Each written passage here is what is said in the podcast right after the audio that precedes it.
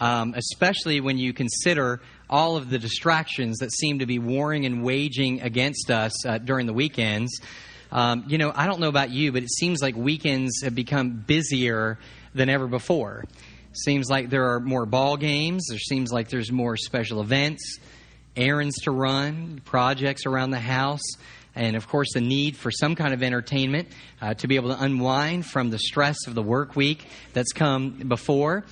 And uh, you know, then there's Sunday morning, and that great mighty temptation of really just shutting off the uh, alarm clock altogether and just going to sleep and sleeping for the rest of the morning, uh, primarily because you don't get to do it any other day during the week.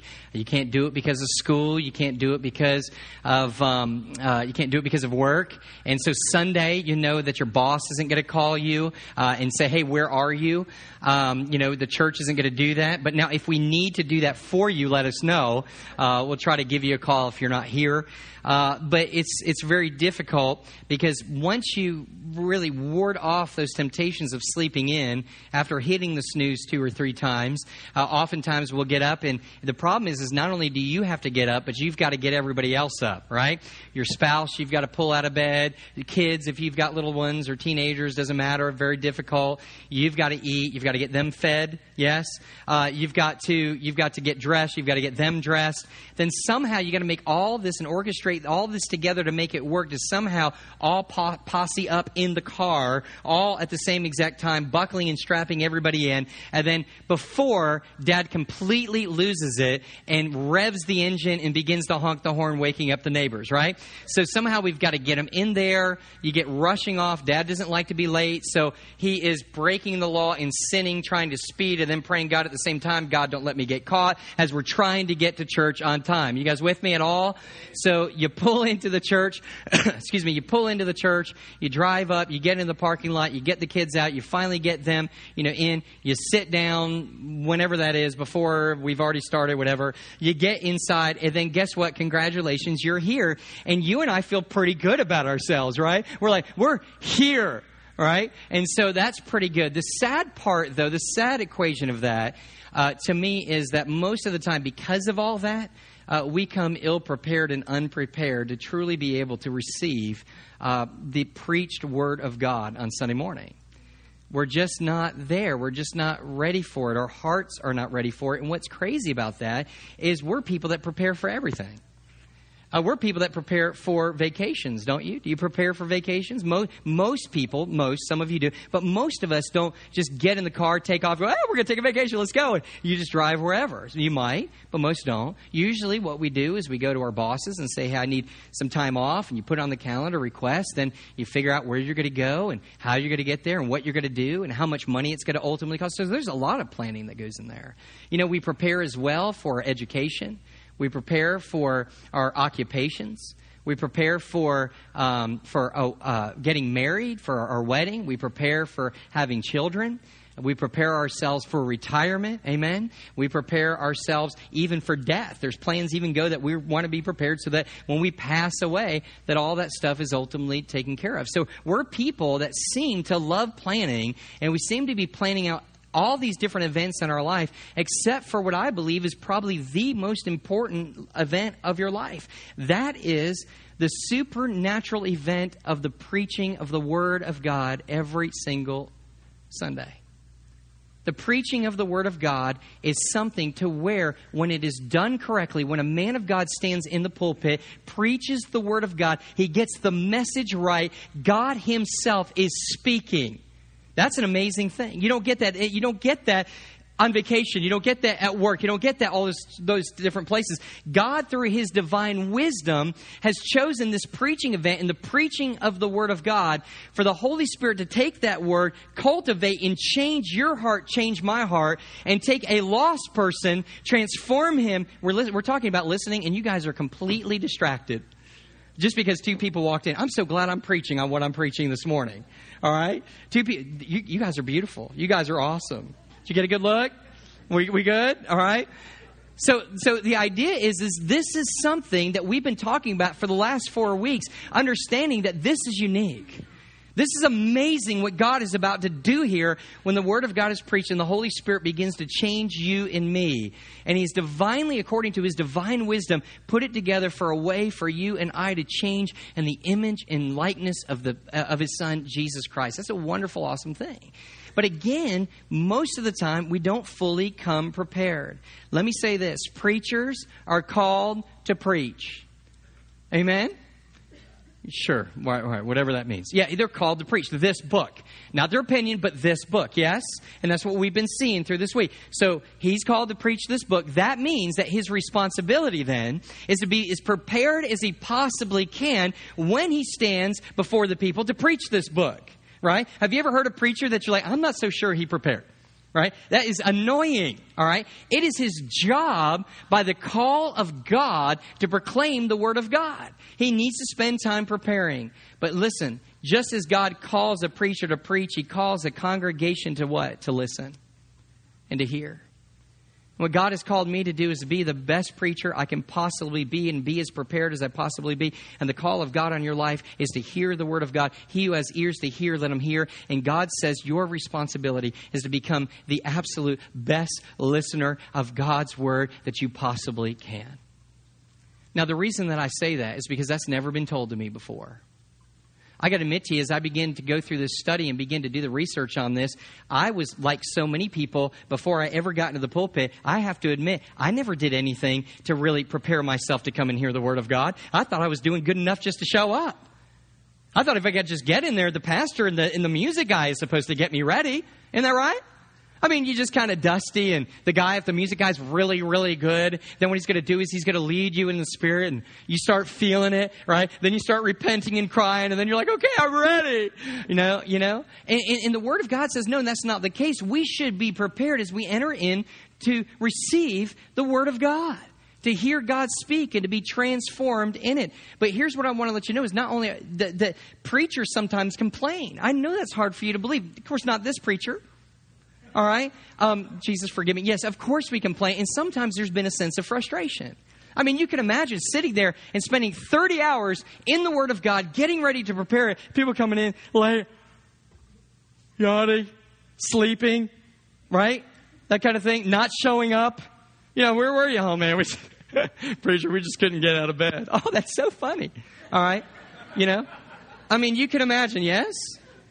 And so what happens is we preachers go, man, if the people would just be ready to receive the word when they came into the house of God, if they would just be prepared. But here's the problem with the preacher they've never helped their people learn or even know that they're supposed to be prepared.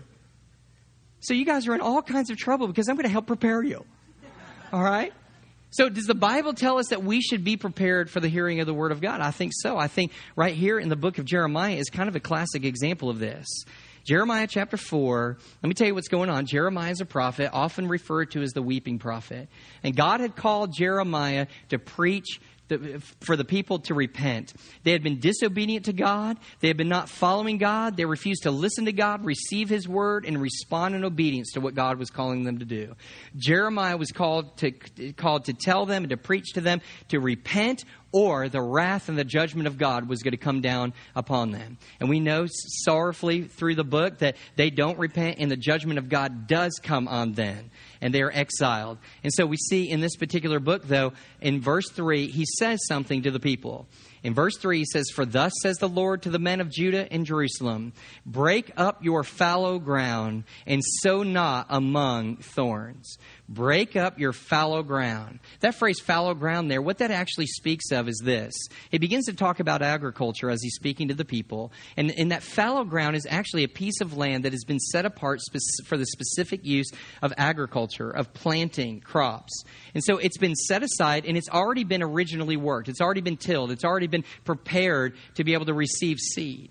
But what it says is this particular piece of land has been unused, gone unused for at least a season, if not two season, seasons. That's what fallow ground is. And what happens is when that soil is not worked and it's left after being plowed, it becomes hardened. And it has become so hardened that it can no longer receive any of the seed. So if it can't receive the seed into itself and down into the moistness of the soil, then ultimately what's going to happen is there will never going to be a crop. There's never going to be any growth. So the question then is he turns then and he says, listen, what you need to do is you need to break up that ground. You need to take a plow. You need to take a, a, shovel. You need to take a hoe. You need to take whatever it is, and you need to break up that ground, soften it up again, so that a seed can permeate that soil so that it can begin to grow, life can begin to occur, and guess what? You can begin to produce a harvest and receive a harvest. Now, the question is why in the world is Jeremiah talking to the people about this issue of agriculture? And the reason is basically what he's doing is he's using a, a sense of a parable or an analogy. What he's doing is he's saying, hey, listen, guys, your heart, your heart is that fallow ground. Your heart has been cultivated by God, by the Holy Spirit itself, to receive the Word of God. That's, that's an act of God that only God can do. And he says, and here's the key. He says, but it's been left undone and because of your disobedience and your unwillfulness to receive the word of God and to obey what God is saying. He says, your heart has become vastly hardened.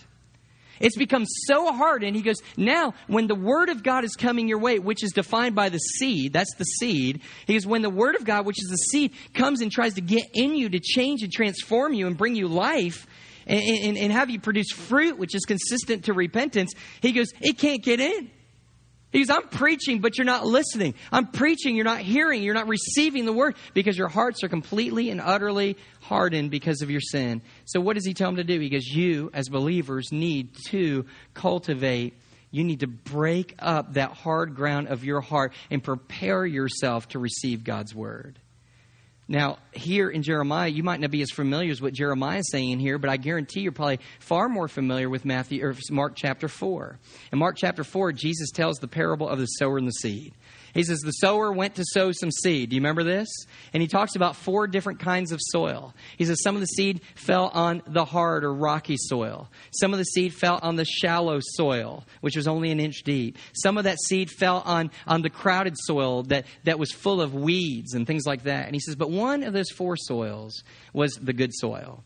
And he says, and that soil was the only soil that was good enough for to be able to receive the seed and to be able to produce a harvest. Now, here's what you have to understand. Jesus, in context of that parable in Mark 4, was specifically talking about lost people. He was giving three different conditions of a lost person's heart who has never come to faith in Jesus Christ, and he, and he describes the different reasons why they don't come to faith in Jesus Christ. He says sometimes it's just the hardness of sin, sometimes it's because the cares and the wonders and the things of this world they love more than they ultimately love God, so they never really truly receive the gospel.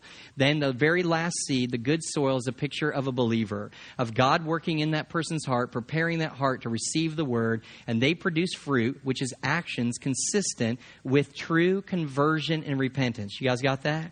So, what's interesting here, though, about the two things is that even though he is talking specifically in, in, in, Mark chapter 4 to believers, we know that the application certainly applies to, or excuse me, to unbelievers. Certainly the application is there for believers. Because what happens is, even though God has changed us and he has changed our heart and he has changed truly who we are, the essence of our being, we understand this is sometimes our heart is just like a lost person, is it not? Sometimes it becomes hardened with sin, amen? Unfortunately, sometimes it becomes crowded with the cares and the wonders and the desires and the things of this world. So the Word of God is not able to take root and to be able to produce fruit inside of our life. So there's application there for the believer for both Jeremiah and the teaching of Jesus Christ, both teaching a very similar truth. But here's what I want you to understand this morning is what's interesting is both of them, especially Jeremiah, is saying, hey, look, you need, he's talking to, he's talking to, to Christians, he's saying, you can do something about your hard heart. That's an amazing thing. Ultimately, it's up to the Holy Spirit, but you and I can take steps. You and I can do some things to make sure that our heart is prepared when we come into the house of God to be able to receive His word. It's ultimately dependent upon Him, but He says, look, in obedience, I want you to do these things. But what's, what's crazy to me is this, is neither Jeremiah nor Jesus, within the context of what they've written, tell us how to do it. Jeremiah says, hey, listen, break up that fallow ground, but he doesn't tell us how to do it. This is where it gets a little bit tricky, okay? Because here's what happens. We, in order to understand it, because we under, believe in the sufficiency of Christ, that means that it has everything we need for salvation and for sanctification, looking like Him, that within the Word of God, it's going to show us how we can prepare our hearts, okay? So what we have to do is we kind of have to take a look. We have to kind of look over and find out very carefully through the Word of God and see if it teaches us something about being able to prepare our hearts. And I believe it does. So this morning, what I want to do is looking throughout the Word of God, I want to give you seven ways that we can prepare our hearts to receive the preaching of God's Word when we come in here for the preaching event on Sunday mornings. Now, we're going to work through this quite rapidly, so hang on. First thing we need to do, here it is come rested. Come rested. Now, I know that doesn't sound like very spiritual advice, but I want to let you know it is very good spiritual advice.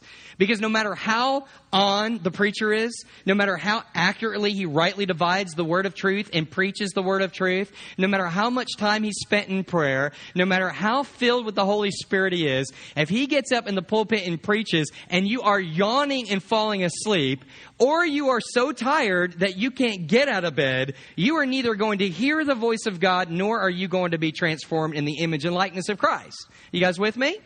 So the Bible says in the Word of God, it says this. It tells us in Proverbs chapter 20, verse 13. It says, Love not sleep. I think it's time to repent. Let's all repent for a moment before we move on so we can hear God's Word. Love not sleep, lest you come to poverty. Now, what he's saying is this he's, he's actually talking about the physical world. He's talking about financial poverty here. He says there's somebody that loves sleep so much, he sleeps late, he doesn't have a job, therefore, he doesn't get a paycheck. And so now he's found himself in financial ruin. He's financially impoverished. And he says, instead, what you need to do is you need to open your eyes. In other words, go to bed earlier, wake up refreshed, get yourself a job, get a paycheck, and notice what he says, and you will have plenty of bread. Now, I know in context, this is talking about sleep and its, its, its problem and how it affects our financial poverty. However, I believe the same principle can be applied to us spiritually very clearly. He says, Listen, love not sleep, lest you come to poverty. Listen, if you are sleeping in or sleeping here, it doesn't matter, make a difference where it is. And don't sit back and think, there, well, I'll just sleep at home. All right, that's not the point. The point is, if you're not being able to hear, he says, it's because you're going to become spiritually impoverished because you need the Word of God being sown into your life. Or guess what ultimately is going to happen? You're going to be spiritually impoverished. You're not going to grow. You're not going to be transformed in the image of likeness of Christ unless you have the Word of God being preached in you. And he says this He says, Listen, all you have to do is come awake. He says, basically, get out of bed, open up your eyes, wake up, go to bed earlier, and notice what happens. You come to the house of God and you'll have plenty of bread. Not physical bread, but spiritual meat to eat, spiritual bread to be able to live on. You with me? So, so you know, it amazes me because this isn't the only church that I've served in. Been youth pastor at several churches, pastors at two churches, a pastor at two churches. And one of the interesting things is is how we try to get our attendance up. Have you ever noticed we don't have big attendance day? Have you ever noticed that? And the way they do it is this: they bring in a big name speaker, and then they tell all the people, if you bring a whole bunch of people in, you will win a vacation, right? And so everybody, you know, it's not enough to be called to draw people unto Christ. We have to win a vacation in order to really be able to do it. And so what we do is we have a big name person come in like Bobby Bowden, right? Bobby Bowden comes in, woohoo, yeah! Bobby Bowden comes in, or whoever you are, uh, Tim, Timmy Tebow comes in, you know, whoever for Georgia, all right? Uh, I almost said Bo Jackson, wrong guy, Auburn. Uh, Herschel Walker comes in. If that were to happen, do you know what would happen to this place? All right. The first service would be completely packed. There would not be any room in this place. All of you would circle the day and say, I'm going to go see Bobby. And that's exactly what happens. Everybody sits there and goes, I'm going to go hear this guy speak. This is going to be awesome. So they get up and they get out of bed that demonstration of more people coming on that particular event demonstrates something to me. They do not understand the significance and the supernatural power of the preaching of the Word of God. Because here's the deal as long as the Word of God is properly and appropriately being preached, the power of the Holy Spirit, it doesn't matter who it is that is standing up here. Guess what's happening each and every, every week? God is speaking. God is speaking. You get that? So when we're slumbering in bed, we have to have the conviction, I gotta get to church. Why? God's gonna speak. All right? Now, make sure you clarify, I'm not God to people, all right? And tell them that it's not a God pl- complex. But what it is, is this, is every single week to be, get up, get some sleep. You say, what do you have to do? Here's a couple things. We, I don't know how this has happened in our life, but somehow we have lost that emphasis on that Sunday morning worship time. And people, for whatever reason, whether a false sense of grace or a misuse of, of grace, what they've often done is they've said, hey, listen, uh, it's not that important to really go to church. It's really not all, all that important to, to, to, to, to, be able to go and, and to be able to do it. And that brings us to the second point. Listen to this. The second thing we need to do is come regularly. In Acts chapter 2 and verse 42, it says this And they devoted themselves to the apostles' teaching and to fellowship, to the breaking of bread and prayers. Now, notice what the, the, he's talking about new believers in Christ here. He says they devoted themselves to the apostles' teaching in the fellowship in the fellowship to the breaking of bread and prayers the, the greek verb there devoted means this is something they were consistently and constantly doing did you know that the early church met every single day every single day coming together with the Word of God, teaching each other, encouraging each other through the scriptures of the Word of God in fellowship. Now, some people say, well, we need to do that every day. Well, the Bible doesn't say how many times we need to be doing this. It doesn't say. This is, so that you understand, this is what we call prescription, prescriptive teaching. Now, or excuse me, descriptive teaching. It's telling us of what's happening. It's not prescriptive. So all of a sudden, somebody goes around goes, See, they met every day. We need to meet every day. That's false interpretation. It's just telling us what happened. But we do know this. The Bible doesn't say specifically how many days we have to meet, but it does say we have to meet. In Hebrews chapter 10, verse 24 through 25, it provides a warning. It says, And let us consider how to stir up one another to love and good works, not neglecting to meet together, as is the habit of some, but encouraging one another, and all the more you see the day drawing more. What he's saying is, hey, listen, you have a responsibility as a believer in Christ to come with the people of Christ. Why? That's a primary way to grow in the likeness of Jesus Christ through the preaching and the teaching of the Word of God. You need to be there. Now, I know what some people are going to say, and I want to warn you, please don't say this around me. This is one of my most hated phrases. You don't have to go to church to be a believer. Right? But there's one thing that it instantaneously tells me of a person that says that. It instantaneously tells me that they are not a mature believer. Instantaneously tells me that they are not in love with the church whom God, Christ Himself had given His life for. Look, let's face it. We've all been hurt by a church. Amen? All right, get over it. I'm not here because of what somebody else did. I'm here because of what the person of the Lord Jesus Christ did. That's why we're here. And so we live together, but we work together. And what we do is we bring each other, encouraging each other to come to faith in Jesus Christ and be obedient to what He's called us to do. That we're a team.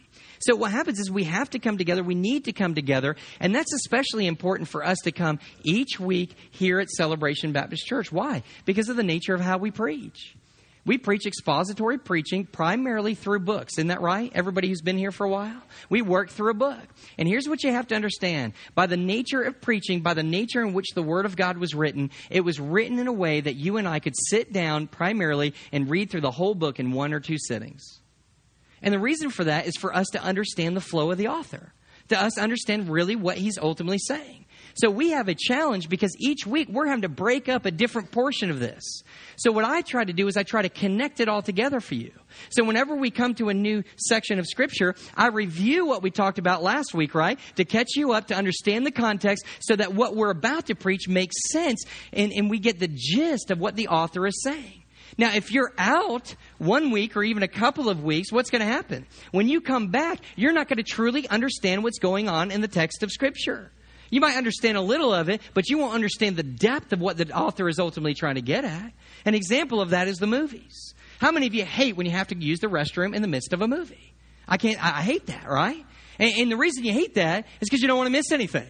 But when you go off and you do your thing and you come back, you sit down next to whoever you know, all right, that you're going to the movie with, what's the very first thing you say? What I miss? What I miss? And it annoys everybody else, just so you know. What I miss? What's happening?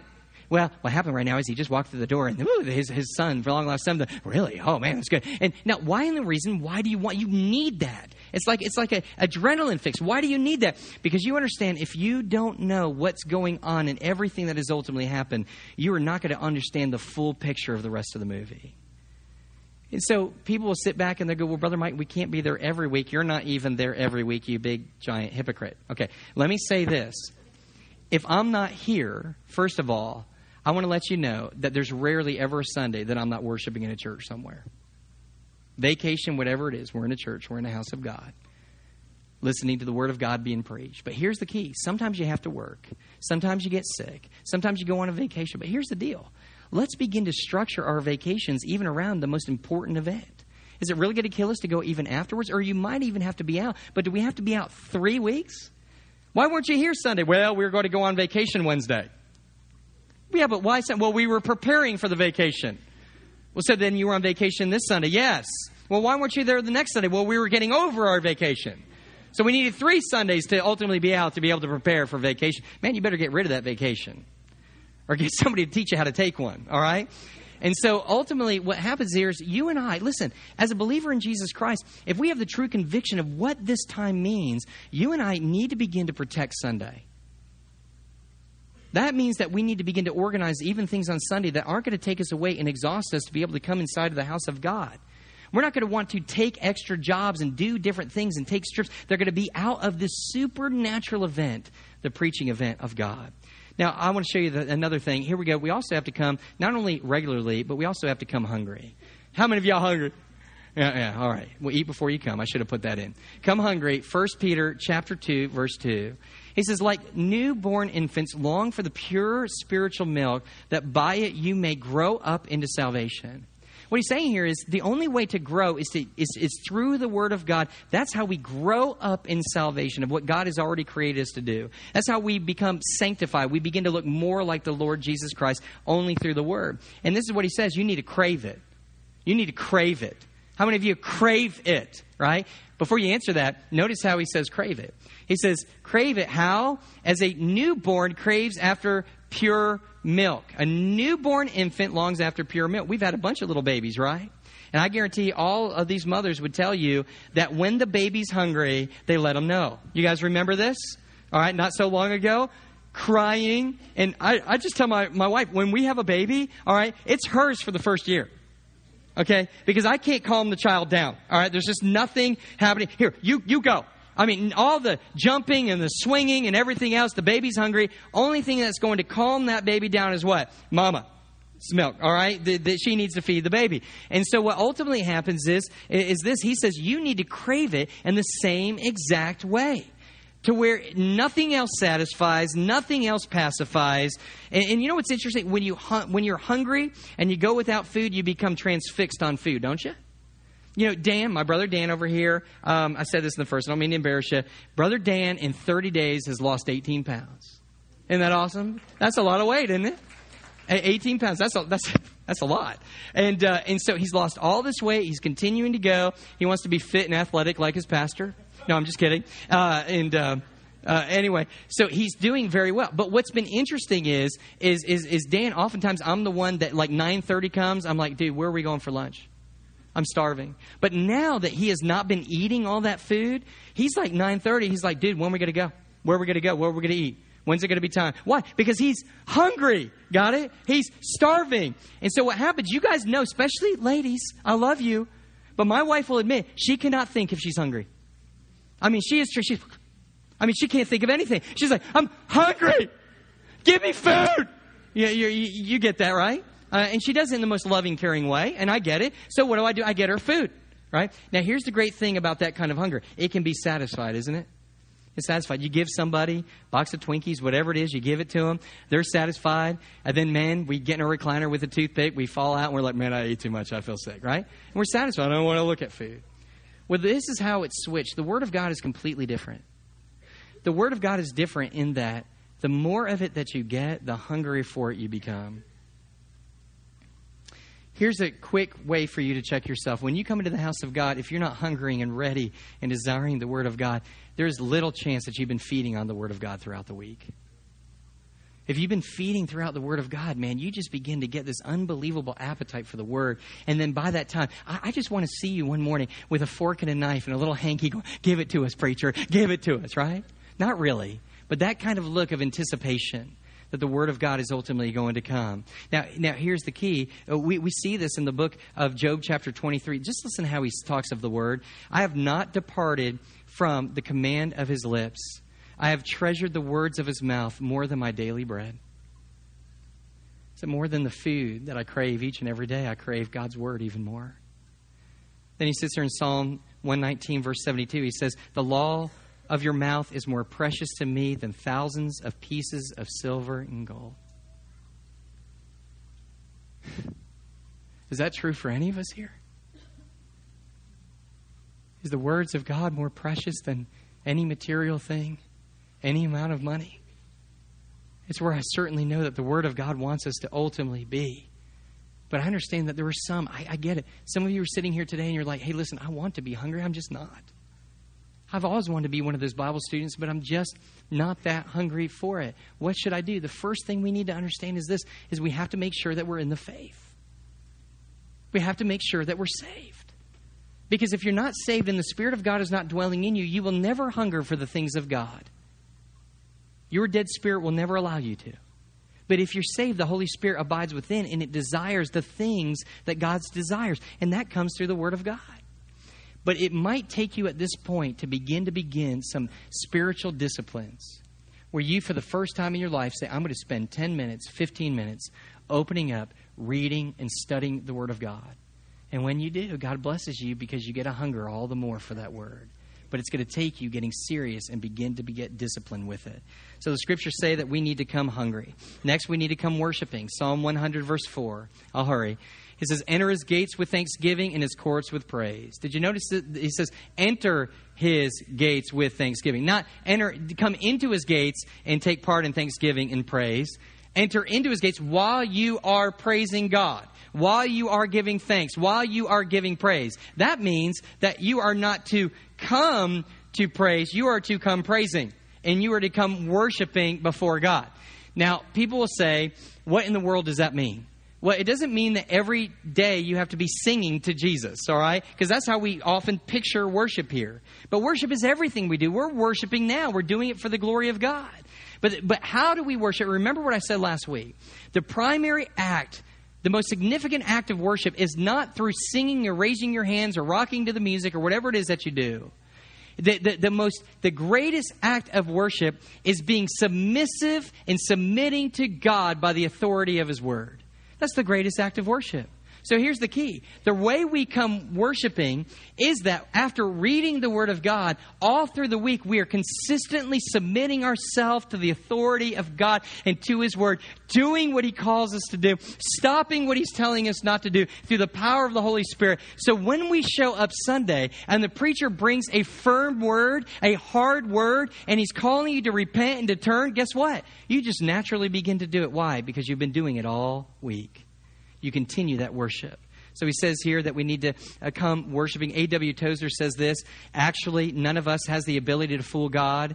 Therefore, if we are so engaged in our Saturday pursuits that we are far from his presence and far from the sense of worship on Saturday, we are not in very good shape to worship him on Sunday. Would you agree? We're just not ready. Next thing, come expecting. Come expecting. Psalm 119, verse 18 says, Open my eyes that I may behold wondrous things out of your law. Can you hear the expectation in that voice? God, let me see wondrous, awesome things out of your word. That's expectation. You know, I have always wanted to be a church, in a church that's alive. Have you ever been just in a dead church? Do y'all even know what? Do you know what I mean? We need to find some for you and just let you go. All right, just I mean, it's just dead, man. And I got to let you know, celebration has not always been each week as, as alive as I would love for it to be. I, I think that a church should be alive. It should be uh, filled with a group of people who are under a sense of expectation that something tremendous, that something awesome. There should be kind of a buzz around the place. But let me say this.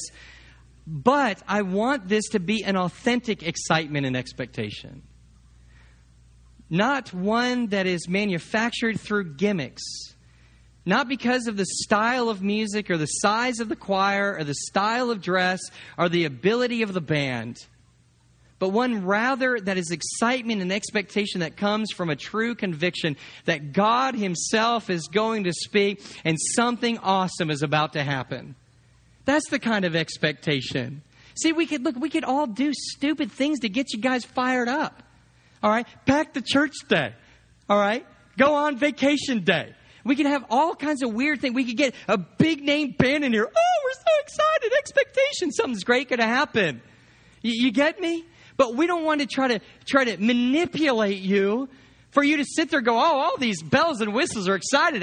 This church is just exciting to be. No, it's exciting to be because the whole congregation sits there and goes, something awesome is about to happen. And I'm going to leave forever transformed, transformed in the image of my dear Savior, Jesus Christ. That's the expectation.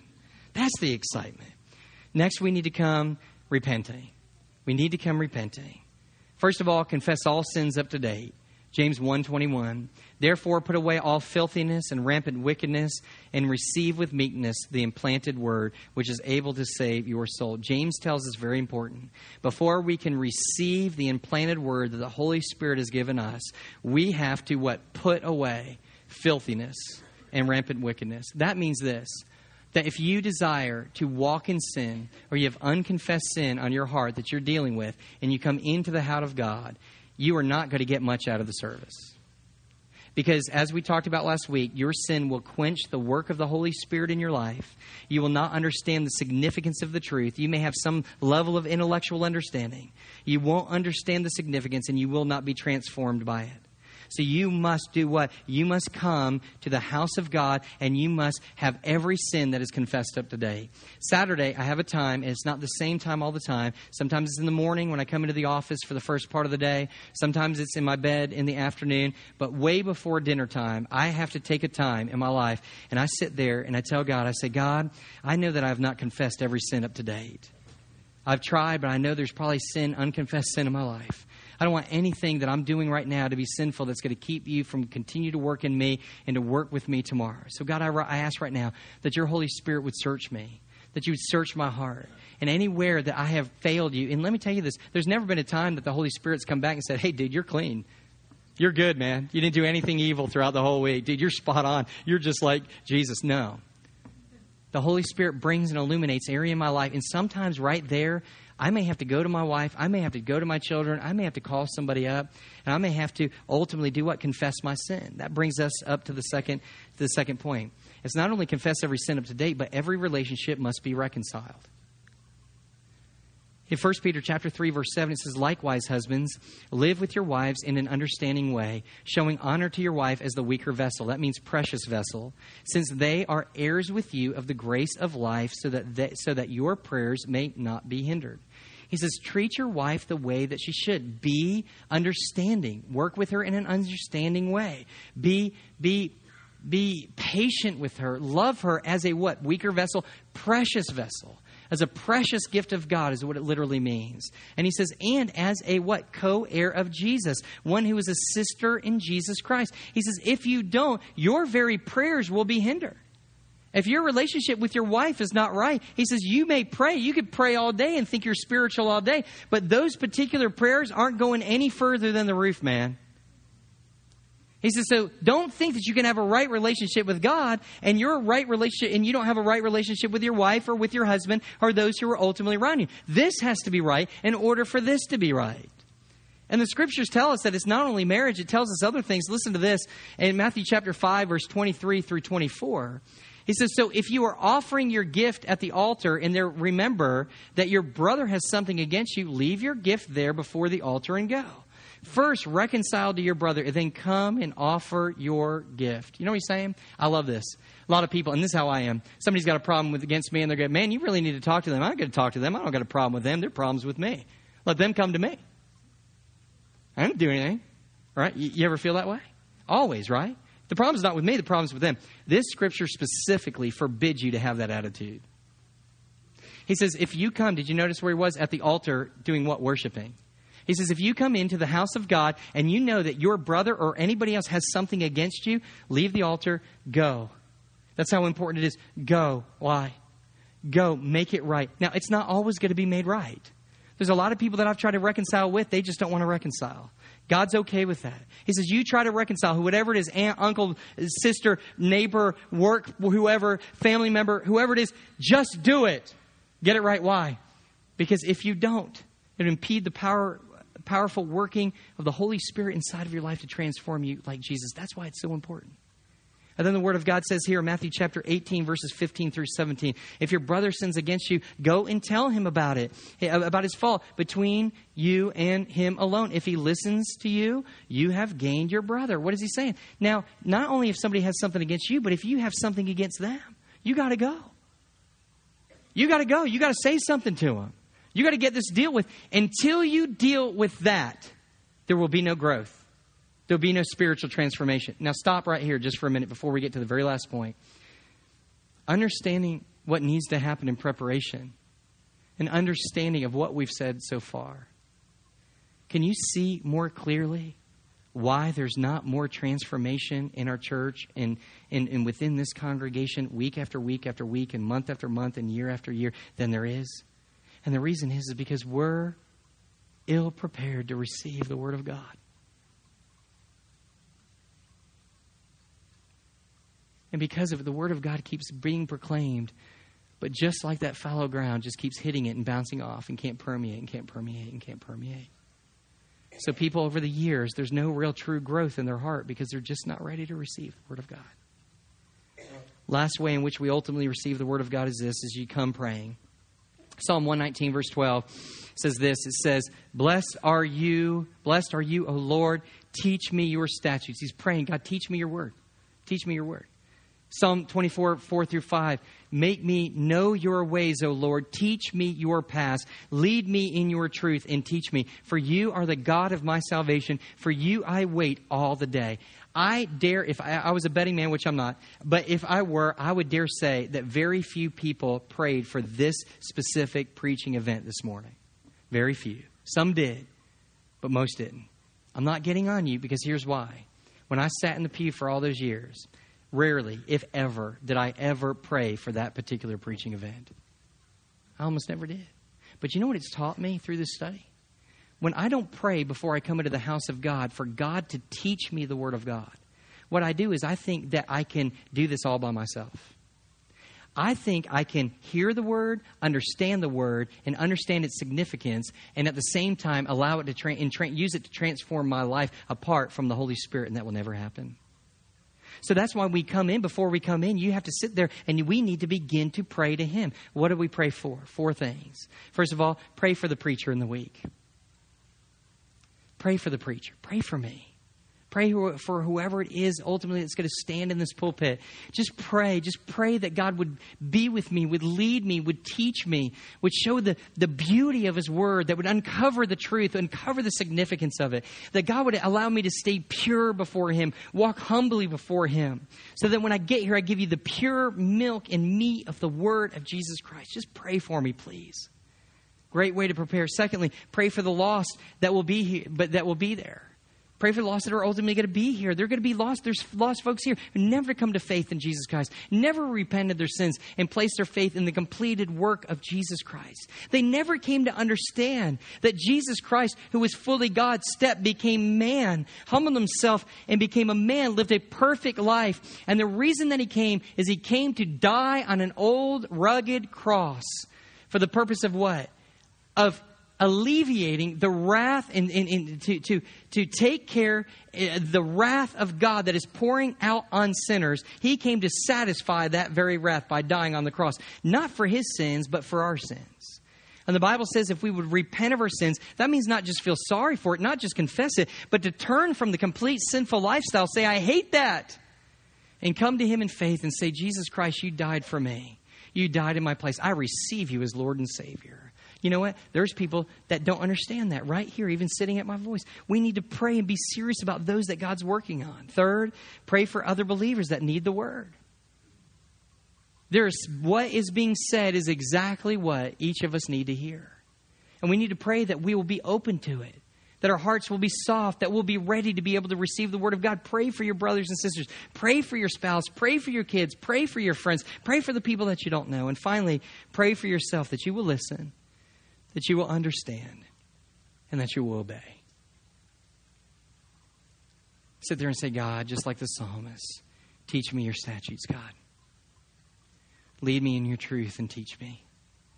For you are the God of my salvation. For you I wait all the day. God, I can't learn this and I can't understand this apart from the use of your Holy Spirit. God, teach me. God, teach me. And, folks, this is your responsibility. I'm called to preach. You're called to listen. God's speaking. Are you listening? Jesus, we come to you right now. And God, I thank you for the preaching of your word. I think the teaching of the whole counsel of your scriptures. God, we come right now in a time to respond. And God, I pray that, Lord, right now in the name of Jesus, God, that you would continue to move. I believe that you sparked hearts in this place. But now, right now, is a time to do business with you. You've spoken. What are we going to do with it? Are we going to just take this and talk about it maybe over lunch, if that? Or are we going to sit there and say, God, I need to be prepared? God, I've wasted a bunch of time. I haven't been transformed in, in the likeness of you in the way that I should simply because I have not prepared. God, help me to use your word to prepare. God, would that be of the hearts of all of us? Jesus, I know there are some who are lost, some who don't know you as personal Lord and Savior. God, I would love to tell them how to have a right relationship with you.